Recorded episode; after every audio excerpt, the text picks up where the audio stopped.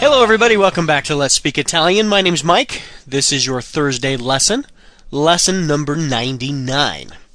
Okay, so this week again, we are learning how to combine prepositions and indefinite articles to create what are called articulated prepositions. I know, it's exciting stuff. So today we're going to uh, go over the preposition in, which means in, and uh, so we will learn how to say in the. The articulated preposition in the. Okay? So when you take the preposition in and the indefinite article il and put them together, you get nel. So for example, quelle parole sono nel dizionario. That means those words are in the dictionary. Now, dictionary is a singular masculine word. Dizionario ends with O. That's the first clue you get. So, nel dizionario means in the dictionary.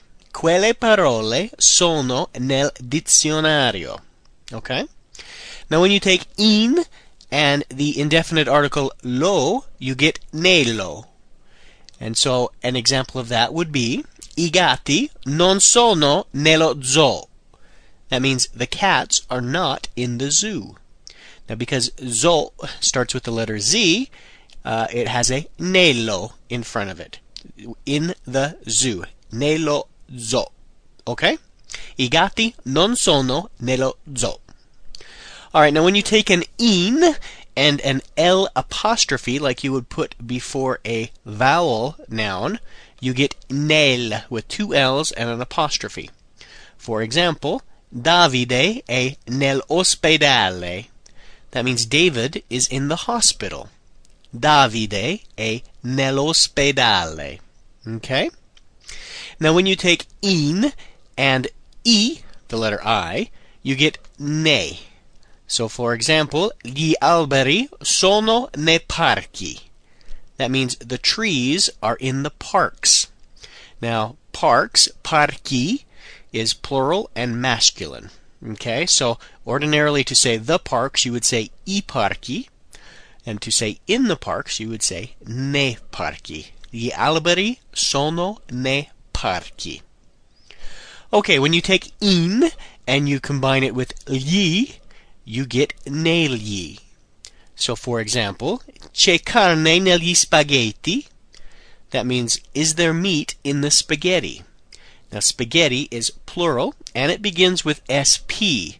So, the spaghetti would be gli spaghetti, and in the spaghetti is negli spaghetti.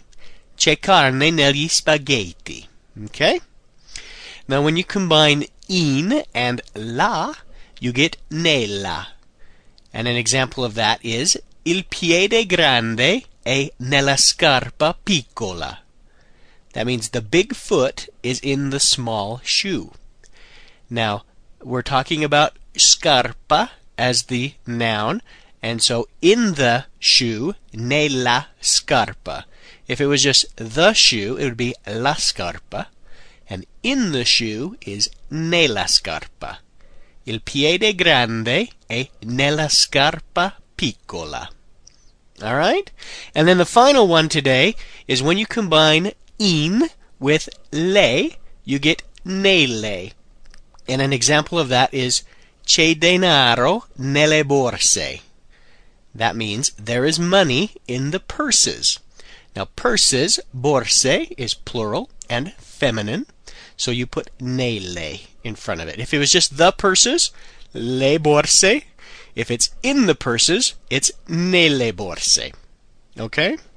I guess that's going to do it for today. Thanks again for listening. I will talk to you tomorrow. Arrivederci!